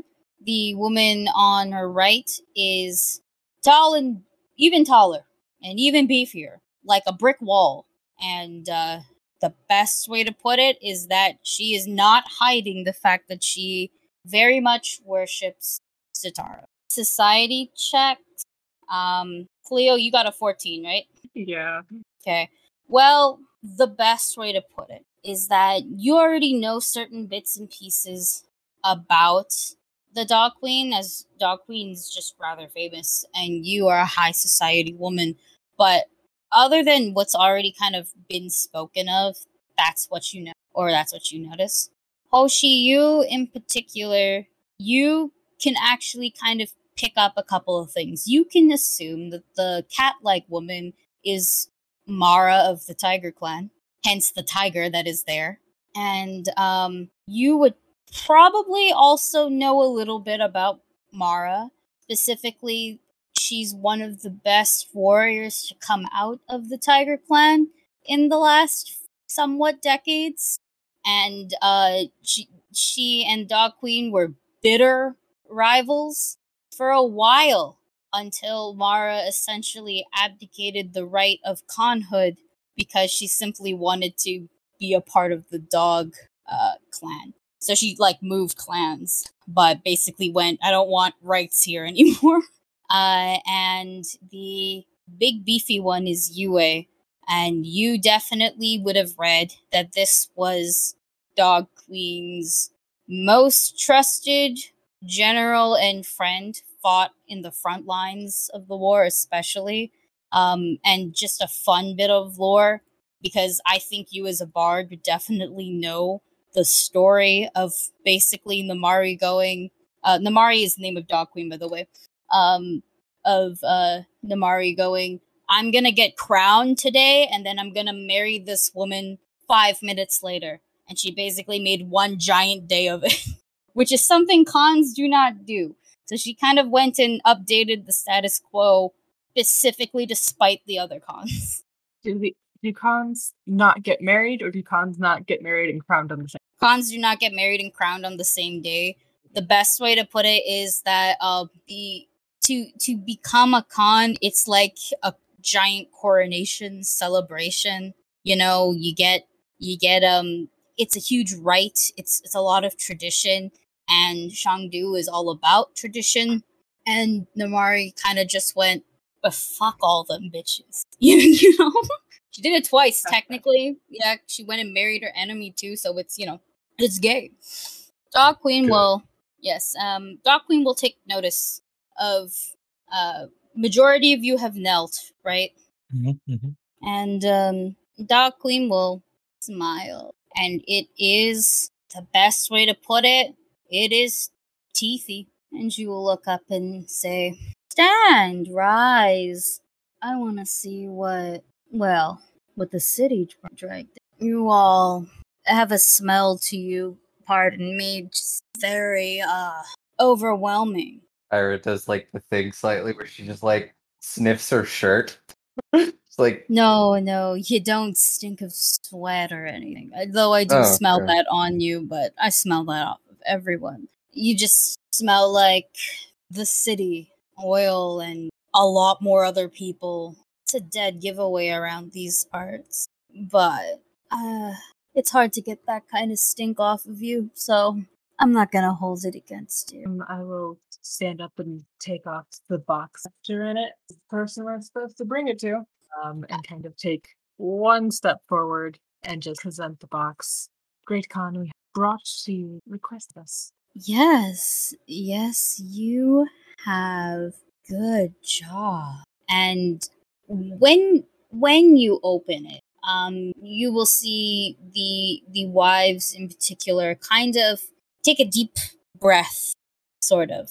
You know, this is this is uh a rather I've mentioned the ritualistic uh this in nature um, that is only further confirmed by their reaction and it's not just them you would get a few from other uh, mortal guards that are there you know just a subtle taken aback in a way but it's more so in awe that it is within their presence. But the dog queen however looks about as impressed as um, the equivalent of of watching your kid in soccer practice and then they fail, but you have to act impressed. It that is that is dog queen. On bated breath, but she still keeps her rather toothy grin up. She'll kind of look at the very big beefy wife Yue and show her her hand. And Yue immediately takes a step down and Cleo, she is so much bigger now that she is right beside you. Like Alice is tall and rather beefy and built. Pyra is tall and rather beefy and built. Alice and Pyra could each be an individual arm on Yue. Yue makes Dumisa looks like like sponge cake. Okay. And uh, you will notice a rather bestial bestial bestial bestial yeah that's it uh presence upon Yue. I won't say feral. She's quite she's quite tame, but that is that is her. And she will very gently actually take the uh scepter out of the box. You would notice that she actually doesn't even want to touch the box per se. She's simply just doing her best to only touch the item to take it out. And she inspects it quite closely and gently, as this is a fragile item, before looking to up at her wife and giving her a nod. Dog Queen will also give a nod. And she'll then put the item back in the box and uh, she'll actually close it and uh, give it back to you, Cleo. And Dog Queen will speak up and say, We'll let you keep that on you for now as uh, insurance. That's that's what it is. Yeah. You'll still be paid in full, as uh, as you did basically half of your job. No, two thirds of your job. We would like you to come with us, of course, to return it, as um, you deserve the goddess's blessing as much as we would, if not more. I don't know if any of you are dedicated followers or not, but uh, well, Yes. wouldn't you? Oh, Yes, I am. Oh, good for you. Huh. The rest of you, though, I'm pretty sure would love to have, uh, well, not love. There are benefits to having a blessing from the goddess of death, probably, though. Any Yeah. case. Oh, yeah? I mean, can't hurt. Any case, um, the village is open to you. We will not be leaving today. The we will be meeting the keepers though at the the temple, but it is not the right time. It will be in a couple days, give or take. So feel free to roam my village and make yourselves comfortable. Not at home, be that comfy here. Any questions, comments, concerns? No. Yeah, I, I'm good. Keep for your housey. You're welcome. Couple things though before you leave. One, I'm going to need you all to hmm, how best to put it, give an offering to our spirit guardian. Uh, I'll let you meet her real soon. Uh, and don't worry too much about the offering. The offering is simply your scent. I will also need you to swear to keep to your we- your weapons close by, but not to draw them while within these walls. Don't harm any of the dogs, don't harm any of the spirits, and, uh, well, the best way to put it is should you break it, we have your scent, and I don't mind sending a really nice city manhunt for some tainted blood. Other than that, uh, I'm sure my captain has spoken of the unborn attacks, correct? Mhm. Yes. Well, this village has never been directly attacked or invaded, so I would like to assure your safety. Uh, we are also in talks with the knights of the goddess Sarai, so you are extra safe if you care for it. Other than that, that's pretty much all you need to know, all you need to do. And we're good here, yeah? Yeah, I think so. Amazing. You, she points to Alice. We will talk payment uh, in a moment. The rest of you, I'm gonna need you to meet Chabi. Follow me. And she just gets up. Uh, you will notice the large white dog or wolf that's at her feet when he stands is like double the size of the biggest dog you guys have seen here and very big. And Dog Queen has, has zero trouble jumping on its back uh, to essentially ride. But you're not running per se, she's simply guiding you to where to go next.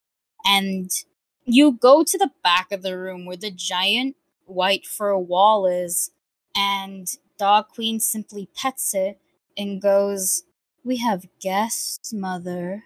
And the wall moves and it's no longer a wall, a huge hole. And the loud puppy noises flood the room immensely. Pyra, Pyra looks excited. And uh, Dog Queen wa- uh, and uh, her large dog kind of walk through. Do you follow into the puppy room? Yes, Pyra Uh, does. Of course. Yes. Yes. You have to ask. Pyra's Pyra's right behind her. She's like puppies. I love puppies. you get into this room, this puppy room, and uh, it. the best way to put it is that it's another steep uh, slope on the way down that you are expected to walk all the way around, uh, and um, just it's almost like a well of sorts. There's lots of natural light coming into this room. There's vines, trees, flow- flowers of all sorts growing in. It's a very natural almost meadow like oasis in this room and there's even a like this lovely pool of water coming in through like what you can assume is like a waterfall but it's like clear it's so like not not clear as in it's like colorless like water or anything but rather you can see like the bottom of it and in this and it's like this nice blue turquoise almost uh look to it. And in the middle is the best way to put it is like if a titan had a pet dog it is the largest whitest wolf you've ever fucking seen. And you can kind of infer that the large white wall is this giant wolf with um some red paint around the eyes and on the forehead. There is a sigil of some sorts on her. And she is humongous. She dwarfs um dog queen's mount and she looks the best way to put it is wise and fucking deadly. And in front of her the smallest army of puppies you've ever seen. Puppies of various dog breeds maybe a couple wolf breeds just so many puppies when when dog queen gets down she's almost immediately attacked by the puppies uh, she she stays on her mount, though her mount is also attacked by puppies. It's a puppy swarm. And then when you guys approach, uh, the minute you take a step down from the step, so you're now so your feet are leveled with the puppies, you are also attacked by puppies. So Mhm. please make a reflex save I want because to thi- fail. this is okay. If Pyra you will choose, fail. you if you choose to fail, you will safely land on your butt Yeah. as you are now attacked by puppies. You're not. Some are playfully biting you. I'm not gonna lie. They're puppies. They're probably teething. Mm. Others are so curious. There's another person. Pyra, Um, Pyra, this is the best day of my life. Just so many puppies. There also are a couple other like humanoid guards here and there, like just to watch over the puppies. You can only Mhm. assume, but not gonna lie, uh, they you don't need to necessarily make a perception roll for this. They have these weaved baskets, and inside the baskets are more puppies, and they are simply like trying to get the puppies you can assume used to their scent by selecting a few of them and keeping them really close.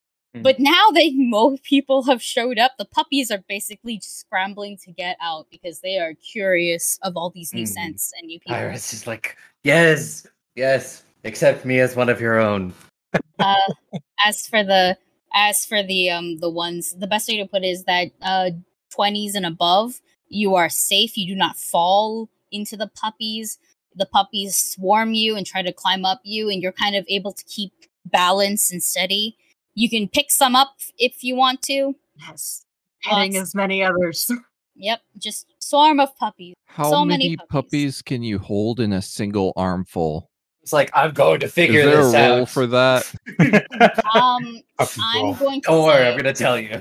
I'm going to say if you would like to figure this out, you may roll a d20 and add one because you can always hold two puppies unless otherwise um, on special circumstances not going to be ableist here but Hey. uh, the recommended amount I, I would say is two so a minimum of two puppies and then Yeah. uh, so I got 13. 13 I I got I rolled 19. Does that make a whole 20 puppies? yep you have you can hold 20 puppies Oh my Um, goodness. Uh, so Hoshi has looks like ten. um as can hold 15 puppies cleo said 16 clem would you like to roll to see how many puppies you can hold Eh, no, thank you. Clem is just content. Um, Mhm. oh, I'm gonna roll for Alice, just because you know she'd definitely be holding a puppy. Might become Uh, probably. I mean, let's see what happens. Uh, Alice is, Pyra can hold just like- 14. Pyra is definitely just like, hmm, puppies. Looks at Nugget. You may have a sibling. oh, your animals are also being low key swarmed, Mhm. by the way. Nugget, if I hope Nugget is upon higher ground, because if not, these puppies are after a chicken. Um, not to eat the chicken, but like they're puppies. They're Mhm. here to play. Uh, uh, Nugget was probably in the sash. So Nugget is on the ground with me. Nugget getting getting licked at, getting poked at. Moof moof. Minerva is saved by the grace of God and the fact that she can fly. Rutabaga also has been Mhm. down here. Rutabaga is also swarmed by puppies. Yeah. Rutabaga is content. Yeah. No, and like legit, like Patrice would be standing up very calmly, just grab the biggest handful of puppies, which happens to be 20, and just standing like not just just content standing there, armful of puppies. Mm. Yep. You will look at Dog Queen, who now also low key has a basket of puppies. Um, and will uh, she will look at the rest of you and go, um, I like to hand raise these little ones as much as possible. I've pretty much trained or raised every single dog you see here. Had more dogs than people growing up. Oh, and she will pick up like one that the best way to put it is um they have white fur and uh like flappy ears like like a lab in a way, but the fur is kind of curly. And she'll just hold this one up like Simba and goes, "But this one's my favorite." Precious. Technically my niece in a way. And she's just gonna look at the the mount, like her her giant wolf mount, and her giant wolf mount will look. The best way to put it is, you ever see a smug dog? yes. Yeah. Very smug dog, and you can assume that this is this one is their pup in some way, shape, or form. And Dog Queen just went, "This is my favorite." her name's Naga. Uh, she's gonna get real big soon. And then she puts it back in the basket. And um, she will simply gesture to the even bigger wolf in the room and go, "Allow my my chubby to sniff you." Essentially, it'll be a pretty generalized sniff since she's huge. Uh, and then afterwards, you can leave and uh, be free to roam the village. Yeah. I will do it without hesitation. Mhm. Because she she has no plans to cause any problems. So therefore it's just like, yeah, no, sure. Mhm. Mhm. All right, so everybody's willing to be sniffed. So you all kind of step closer towards her, and the closer you get, the more building like this wolf feels. You are so dwarfed, it's not even. Um, how this wolf even got in here, you can only assume it's really easy for her to jump upwards and outwards because of how ridiculously big she is. And uh, she looks at you all long and hard before slowly dipping her head down towards you. And the closer she gets, the closer her jaws get. And you all may f- feel to realize that uh she could totally just and you would be like the equivalent of a barely bare like like a fruit roll up type of snack, you know? It's not filling at all, but you're possibly delicious.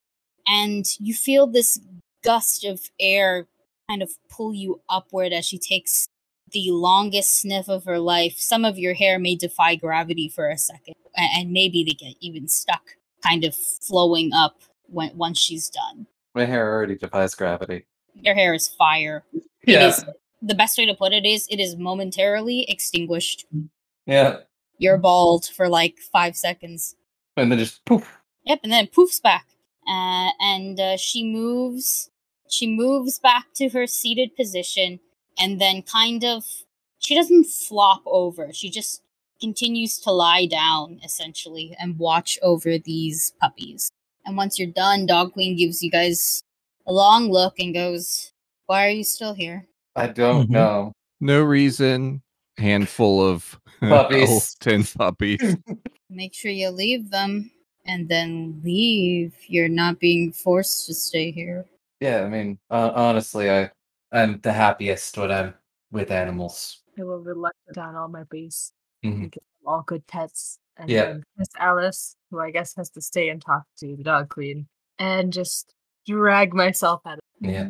Uh, as you guys leave, Dog Queen will simply say, uh, my wife will show you to your lodge. Um, don't cause any trouble. We'll let you know when we need you. I will say though, Cleo, um, Alice has to stay behind, but you will immediately hear or see Alice kind of say, um, did you sell your puppies? Yes. And if so, I'll how send much? her a message as I leave and just be like, really cute. Pick up, look at Nugget, and be like, "Don't worry, I still love you." As y'all leave, you hear Dog Queen say, yeah, sometimes. and you are you're you're not really escorted out um per se uh, as you unfortunately have to climb back up the slope uh and and you will find uh you'll find Mara waiting for you guys with her rather large tiger and she's got her spear in hand but but she's gonna she's it looks like she's leaning on it like a walking stick and she'll just look at you all and go Wow, enjoyed the puppy room. Very much. I mean, yeah. It's, honestly, how can you not love puppies? I'm a cat Yes. person. I mean, I I, I guess as a druid, I, I kind of love all animals. Good for you. Well, uh, you guys got your own little hut this way. If you'll follow me further inside, uh, the village. But well, yeah. Oh, um, a rule of thumb because I'm pretty sure she forgot to mention this. We have an open door policy simply because our dogs like to roam and don't know what boundaries are. So if a dog fine. walks in, the dog is in. Yeah, no, I mean that's that's fine. Amazing. Would you like to make any small talk with her as she escorts y'all to essentially where you will be staying? I think I'm all right. I would. we don't have to actually do the small talk, but Cleo would definitely first. Oh, okay. Like, like just generalized small talk. Yeah, yeah, yeah. I don't actually think Uh, specific in mind, but yes. So I Hoshi has heard the songs, but how does someone from the cat tribe end up with the dog tribe? Maybe I want to make some songs of my own. Are you asking? Yeah, yeah. Uh, okay, cool. Um, well, you'll see. Well, first of all, you'll see Mara just give you a nice big old grin, and she'll just go, "Ever read anything called like enemies to lovers trope?" Because that's literally what happened. The best way to put it is that as a teenager, I guess I thought fighting another teenager for like a decade was a good idea. It's not, and she kind of gestures to her eye. But um, well, I don't know. I, I guess I kind of like power in a way. Oh, that's pretty weird. Mm, that kind of outs me, doesn't it? Never mind. Well, yeah, no, it does. Okay. Sorry, I'm like thinking of it. I'm like, shit, wait a minute. Uh, Mara will also explain specifically the lovely intricacies of khanhood, uh, if you would like it. I, I'm just imagining the song now. She thought she took my eye, but really she took my heart. Yeah, let's go. Oh god, that was good. That was good. Um Mara will um also mention specifically that uh Dog Queen is nothing if but efficient. So all of this where everything you see was kind of definitely hand built by her. Um quote unquote hand built. She did not build like, you know, the fucking waterfall or anything, but um she did steal it or not steal, but win it through combat. Mm. And it is everything is quite the impressive feat, and you can you definitely don't sense hostility from Mara at all. Uh, and and you don't sense any malicious intent per se, especially when she talks about Dog Queen. So uh, I definitely don't want you to think that this wasn't like a con- like a non-consensual or arranged marriage or anything. She 100% chose this. They both are pretty into it. Um, it and uh, and yeah. Is there any other small talk you would like to? A friendly. Oh, the best way to put it is that. Um, do you want to roll? Actually, Mara quite loves her wife. Okay. Oh no. Oh Roll no. wife, please. It would just be um i would say maybe um regular d20 roll but add your charisma like your charisma Okay, modifier Okay, okay, that's my good thing. I'm also gonna give myself guidance. oh yeah i can't i can't fault you on that okay dice hate me. Come on, dice. This is for the gayness.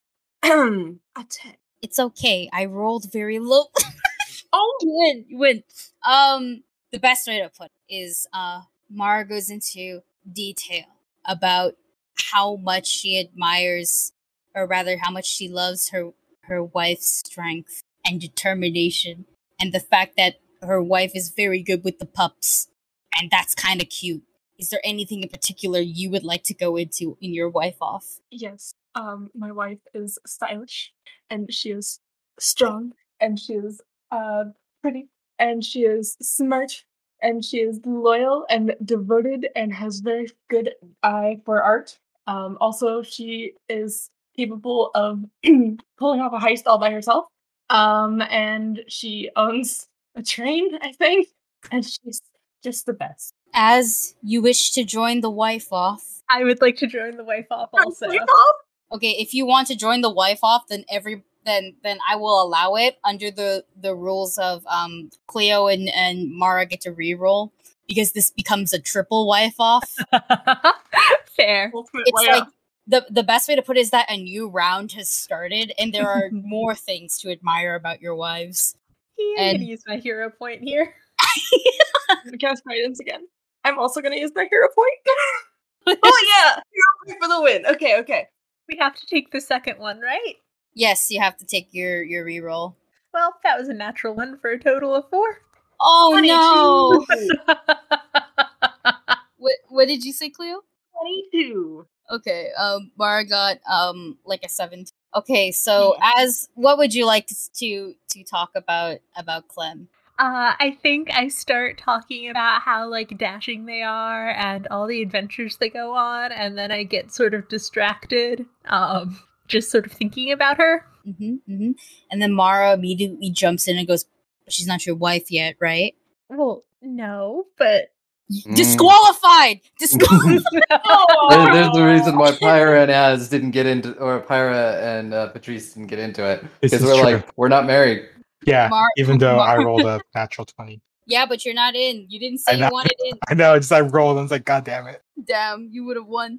Anyways, um, and then and then and then Mara yells disqualified, and you see her tiger nod like you're disqualified by under their um circumstances, and um and then Mara will go a little bit further in, uh, some more. Mara will, be- will um be like, okay, so like I thought she was like you know just this scrawny, useless, dumbass kid, but you know now she's my scrawny, useless, dumbass wife. And Cleo, you notice she said dumbass twice, and therefore you win because you would never ever say Alice is a dumbass. Oh, I can even add to that because our love is faded in the stars because we were separated across time and yet fate brought us together.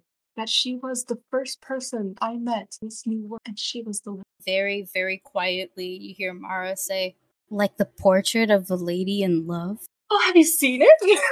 Yeah, all the time. Well, the one time I ever went to the city, that's the one thing I wanted to see.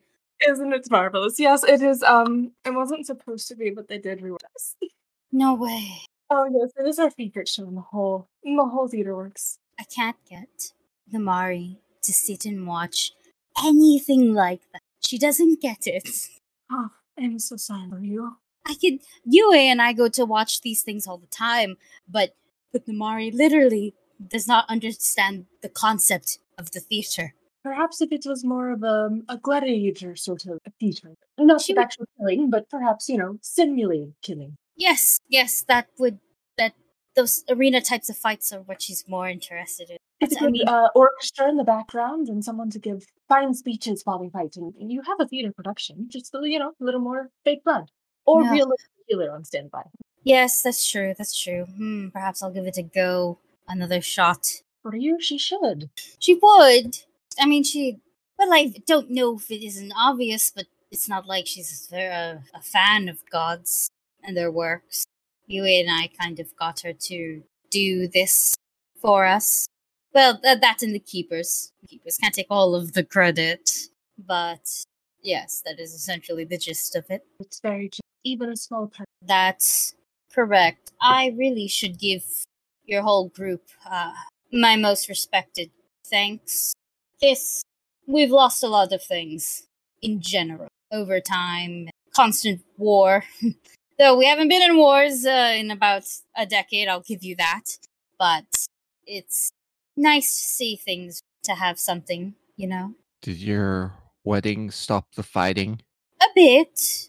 My my mother was not happy. Yeah, I will be. We don't have the best relationship with in-laws here, but we do have between our clans quite a comfortable peace, which is hilarious if you want to think about it. You know, dogs, cats. The Boar clan, however, is just well, they were always big-headed, so uh, yes. If you need anything else, I am more than happy to be your guide around. I'll come and check up on you. Uh, in terms of food, well, we've got a few preserves inside your uh your hut. You will all have to share, of course, and uh, well, probably invite you to have dinner with me as well, as long as you don't mind the constant trek up. We would be honored. Yeah. Lovely. Oh yes, and your elephant. Well, Mhm. she has free roam of the place, of course. Uh, but is she staying with you? Are you staying with them? Mara looks at at Rutabaga, and then Rutabaga looks at you. Jeez. Why, of course. Why wouldn't they? Good to know. Good to know. We just wanted to make sure you didn't have to open up a field or something for. Greatly appreciate it. Yes. All right. We have a bit of time. Is there anything you would like to do in town? I can't think of anything in particular. Or I guess. Explore uh, and be gay. Yeah, yeah, yeah. Don't need to role play it, but Hoshi wants to go out and find the local establishments. I assume that they must drink or something um to find out more details about this couple because this seriously is going to make a great song. You mean You you, want to go to it like like a tavern equivalent, essentially? Yeah, yeah, and get them to gossip about the uh first ladies. Uh, what would the khan equivalent of the first lady be? they are both essentially first ladies, but um, they're also uh like well established warriors too. So they're also like war captains, generals, guards. It's everybody kind of has um a jack of all trades job, sort of to say. Like you have to be able to to uh, pick up the slack where it's needed. And the khan title is just jack of all trades, but you also get to make decisions so you're also technically the strongest in the in the entire village but that's that's just kind of assumed you know though there are records of dog queen like 100% proving it like like fact checking it immediate she can fact check you right now if you really wanted to um anything else anybody else wants to do besides getting more information on the couple because i can just give you like i'll make you Hmm. roll for it and then i'll give you more information No, I can't think. I can't think of anything Pyra specifically wants to do other than just you know relax, enjoy time with uh Patrice. Wait to see what happens next. Same. And uh, I heard two people say they just wanted to explore as well, correct? Yeah, so I'll wait for Alice. Yes, Alice will essentially meet you at the hut. Um, and she does have the, the scepter, like the case of the scepter with her. Uh, as as uh, it is technically like a like a quote unquote insurance, if that makes sense. And uh, for the people who want to explore, did you want to RP any of that out or just do a general exploration? I'm with just general. Same. Okay, cool. Then I will say you are all able to you have essentially free roam of the the village. Though if you try to leave the village, they will they will not let you leave. You're not held captive, but it's sort of like your job's not done here yet, and you don't have sanction to leave. leave. You do, however, have sanctioned to roam throughout this village, and it is quite a nice village. It's not rowdy in any way, though you might consider just all the dogs out and about to be kind of like I wouldn't say weird, but odd. Like you are used to stray dogs, stray animals roaming about. Every single pupper here looks like they are here with a job. It's it's as busy as uh Shung, but with dogs. Uh, and uh, you'll even see like um when you get to the tavern, and I'm assuming maybe perhaps the tavern is just where you decide to have lunch or the equivalent of it there. You'll see that one there is um, an inside hut type of establishment for it and there is also an outside equivalent so sort of like whenever you go when you go to like or when you see resorts or whatever and then they have an outside bar sort of like that but it, there is also an inside part to it. So like patio i guess is what i'm trying to say. Uh and when you do see you will see there are occasionally some dogs with the equivalent of wagons and like plates and stuff like that inside the like inside the wagon. And the dogs just bringing them around. They're the dogs are also waiters here. Hmm and they're so well trained and well behaved they do not sneak food even if you attempt to feed them because it's not it's not it's not food time Polite baby. hmm Uh, you will also find that the food here is quite hearty and savory, so you'll probably have quite a nice meal. In terms of getting information on technically the first ladies, you can roll society or diplomacy. Uh, Hoshi, I mean. Honestly, anybody else too. If you just want the general information, I'll allow it. Yeah, that is like a uh 31 with a natural 20. Oh fuck. Okay. So give me like all of or or you know, I'm not going to force you to do this, but out of character like Hoshi is going after like all of the rhymes and the like cute little stories that are slightly edgy but also adorable and just you know stuff that would make for a good song Mm-hmm. Mm-hmm. Um. as well as anything that you would think would be interesting to us as a group Uh, but yes, yes. Okay. Well, I will say you will quickly learn that um, people people don't mind talking about Dog Queen and her wives like at all.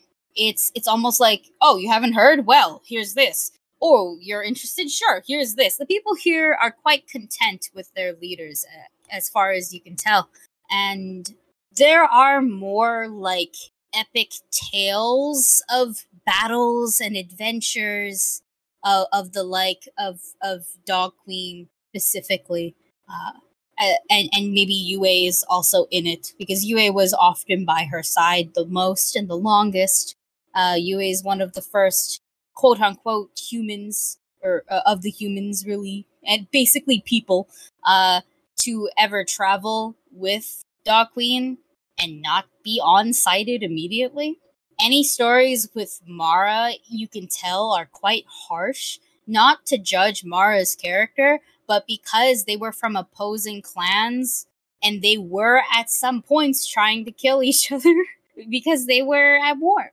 Um, you will also quickly figure out that any bards that necessarily come from here, their songs are not necessarily even songs. They're more like they are more like more of the storyteller type feats or even dancers and such and you can probably find a couple so you will find some helpful rhymes tales and poems every now and then. But they are not of dog queen and her wives. They're not like romantic or anything like that. They're just epic and cautionary. In fact, I'll just give you this one that I read because I it's a sonnet that I re- that I read and made in class, and I used Dog Queen as because Dog Queen's my fucking OC. Um, so that is an actual sonnet that you will probably hear in character, told by some old battle ready bard who's seen a battle or two. Even their dog is old, has an eye patch, prob- possibly like a like a wooden leg or two. You know, it's like these these two ha- definitely you know are battle ready bards, and they will give you essentially a sonnet of Dog Queen's life summarized. I don't think you need me to reiterate, since I've done it a couple times, uh, uh, of Dog Queen's feats. But the best way to put it is that she's quite revolutionary. And so her people are extremely loyal to her. The specific information you get about Mara is that Mara is actually the daughter of the current Khan in the Tiger Clan. She's also she was like the right hand general, the leader, basically the Yue equivalent to her mother. And falling in love with the Dog Queen took a while, but it is pretty truthful and pretty true. And she is very she swore allegiance to the dog clan. She loves and cares for the dog clan. She doesn't have a dog partner though. She continues to have a tiger for a partner. Um, if and by partner I mean like an animal companion. Uh, and she continues to uh do several traditions and whatnot of that, and nobody necessarily judges her for it. So is this like um Rhyme City and Detective Pikachu where everybody has Yes. their partner? Yes, basically yes. You're expect the best way to put it is that um if you ever were to become a part of this clan, and you will note that there are people who were outsiders, um, there are immigrants and whatnot from lesser clans or from cities that decided to continue to stay in Shangdu and stuff like that. They are given their own dogs. Dog Queen gives them a puppy. So so so if you ever wanted to move here, um you have to you swear loyalty to the clan you swear to serve the clan you swear to live and or die by the clan for the clan and then you get your own puppy? Ira's certainly considering it. Best Um, citizenship test ever. yeah. Ira's like, hmm, uh, maybe after this is done. yep yep. Uh and everybody here is quite community based and community driven by the way. You can it's very easy to tell. So mara had to earn her place here and her essentially her love here because she was an outright enemy of the clan and she's famous outside of it but as of now she's treated just like any other member and uh, her her love uh, for the dog queen is quite true and same thing back Yue, however, is like the equivalent of um of a war hero. It's it's really hard to find somebody who dislikes Yue act- actively. She's just gentle giant wolf woman. That's it. And her her devotion and patience with the dog queen is is also quite renowned. But you do not necessarily hear any like love songs about them. They're not that kind of the people here are not thinking of it in that kind of they just think of epic tales and battles and stuff like mm. uh one other tidbit of information though i will give you just because you guys kind of already know that dog queen did this did this specific job to find the scepter and bring it back home essentially she did it for her wives uh you will know that dog queen is actually the rare atheist that you would find in this setting, um, she knows that the gods are real. She knows that they exist. She does not care for them, and she's very vocal about it. Everybody here can like worship whoever she wants or they want or whatever. Dog Queen simply just wants all the gods to continue to do their jobs. The minute they don't, Dog Queen's like, well, fuck them. That's literally it. Dog Queen respects the keepers though because of of their um of their status, uh of their continued wisdom and patience and and general like you know the the keepers are essentially like native to this plane and Mhm. so dog queen worships not worships them dog queen respects them. Every other god though dog queen goes what of it? She's so vocal about it. She does not have you won't find statues of gods here for a reason. Uh, uh, except small altars inside people's homes and stuff like that that's different. But not a single statue or monument or general place of worship in Dogtown to any god at all, which is super weird for all of us. That's it. Um, if there's anything else you want to do, you can you can do it. You guys have a pretty chill time. You're probably invited to dinner. The dinner has more dogs, um, more dog guests um than people and it's a very big um it's not even like a table you're necessarily sitting at. It's mostly you guys are sitting like on a mat on the floor and there's like food everywhere and the Mm. dogs are very well behaved. The dogs you'll be like surrounded by dogs. To pet them while we eat. they will allow So- it. One hand eating, other hand is either petting a dog or holding my wife's hand. yep yep. Um is there anything else you guys would like to do at all before i quickly wrap it up I, I don't think there's anything in particular that Pyra wants to do. Let's be gay. Yeah. yep just be Uh, gay with with dogs Be gay with dogs. awesome Good God. Cool. The dogs. Okay. So we will. You guys have a pretty good time, actually. The people are quite welcoming since you have also been quite um respectful. And you return to your hut, exhausted, attacked by puppies, and you're happy. You know, like you're you're in a happy place, and so you all quickly find yourself sleeping. And as a collective, you will have the same dream. You dream of the quiet darkness of night. But there is no moon. There is a body of a man, a young adult boy, really, lying on the f- cold, cold floor. An older, wiser man steps over the body, and he looks very similar to the boy. He is his father. He is dressed in ceremonial garbs, and he is holding the broken scepter in his hands. The other piece of the staff, the broken part, is protruding out of his son's body. And and with a bloody hand he draws a rune or a sigil over his bare chest and looks up towards the sky.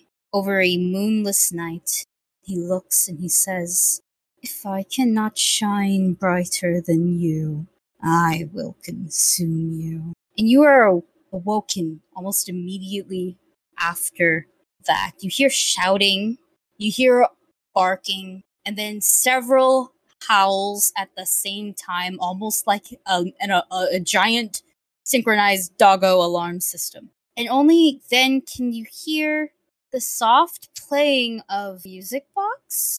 Hoshi, your music box has been opened by something, and it's playing in its nice angelic voice, several voices of different ages and tones. And it's just repeating the same phrase you all heard, but in a sing songy voice. If I cannot shine brighter than you, I will consume. That's where we're gonna end. like that. Yeah, that's right. Oh. Y'all have the best fucking day of your lives. Um, uh, but uh, I'm gonna have to say no to that. Uh, so next week should be our last session. Oh. hmm Yes. I, I hope you enjoyed today's game, though it was mostly just lore dump and dogs. Well, it's good. It, it- it's a lot of just uh, learning about the world. Yeah. dogs. Mm. And Runa spooky Bega. sounds. Yeah, and then it got spoopy at the end. It's like, oh shit. Uh, hmm And um, well, that's it. Yeah. Yay! Yay! Bored of D&D? Want to try something else? Why not check out Control Group? We test systems so you don't have to.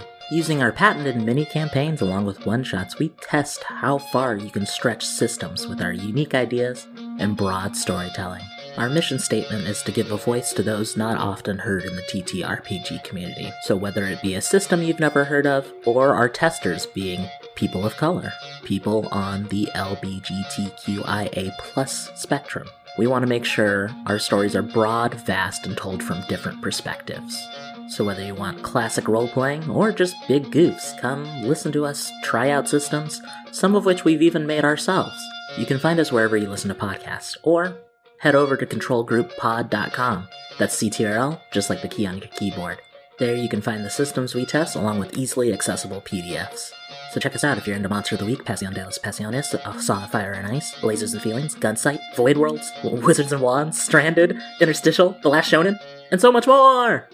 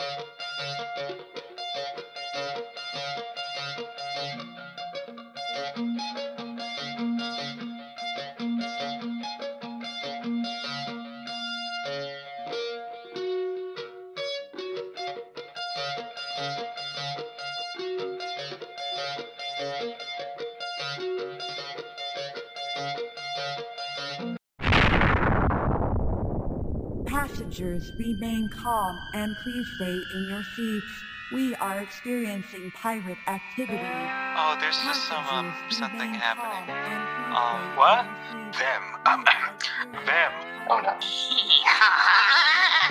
At the outer edges of space, where union is but a whisper, humanity scrapes together a living amongst the stars. This is the story of four Lancers, talented pilots of mechanized chassis from all corners of the known universe, thrown together by circumstance and destiny, and credits. Follow Matcha, Oh, were we supposed to know each other beforehand? I mean, we're all gonna die, but I'm glad you figured that out now. Moxie, Well, I have absolutely no idea what you necessarily need me to do here, but if it's kill a bitch or fix a bitch, I can do both very well. You're worth one week of no chores, and you know what? I really need that week. Roadkill, I'll take in the front, those two are taking the back. One of them's going through the booty hole, and let's go. I kind of need your help. Fuck you, fuck you. and Silver. Here's like a little bit of money. Please go away. The ghost of your mistakes. Led by me, Reed, your game master, through the Lancer system, a mud and laser style anime mecha RPG. I hope they brought some printers with them because this is Bring Your Own Mech, an actual play Lancer podcast, and batteries are not included. Catch our first episode starting on July 29th, wherever you catch your podcasts, and then every other Thursday. Follow my heading, and I'll see you there.